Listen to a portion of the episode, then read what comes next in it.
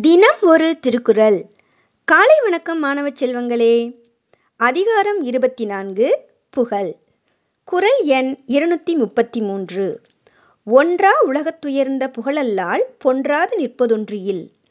விளக்கம் உயர்ந்த புகழைத் தவிர உலகில் ஒப்பற்ற ஒரு பொருளாக அழியாமல் நிலைத்து நிற்கும் வலிமையுடையது வேறொன்றும் இல்லை. நிலையற்ற இவ்வுலகத்தில் அழியாமல் இருப்பது மேலான புகழைத் தவிர வேறொன்றும் இல்லை என்பதுதான் இக்குறளின் கருத்தாகும். மீண்டும் குரல் ஒன்றா உலகத்துயர்ந்த புகழல்லால் பொன்றாது நிற்பதொன்றியில். நன்றி மாணவ கண்மணிகளே. வாழ்க வளமுடன் வாழ்க வையகம். மகிழ்ச்சியாய் இருங்கள்.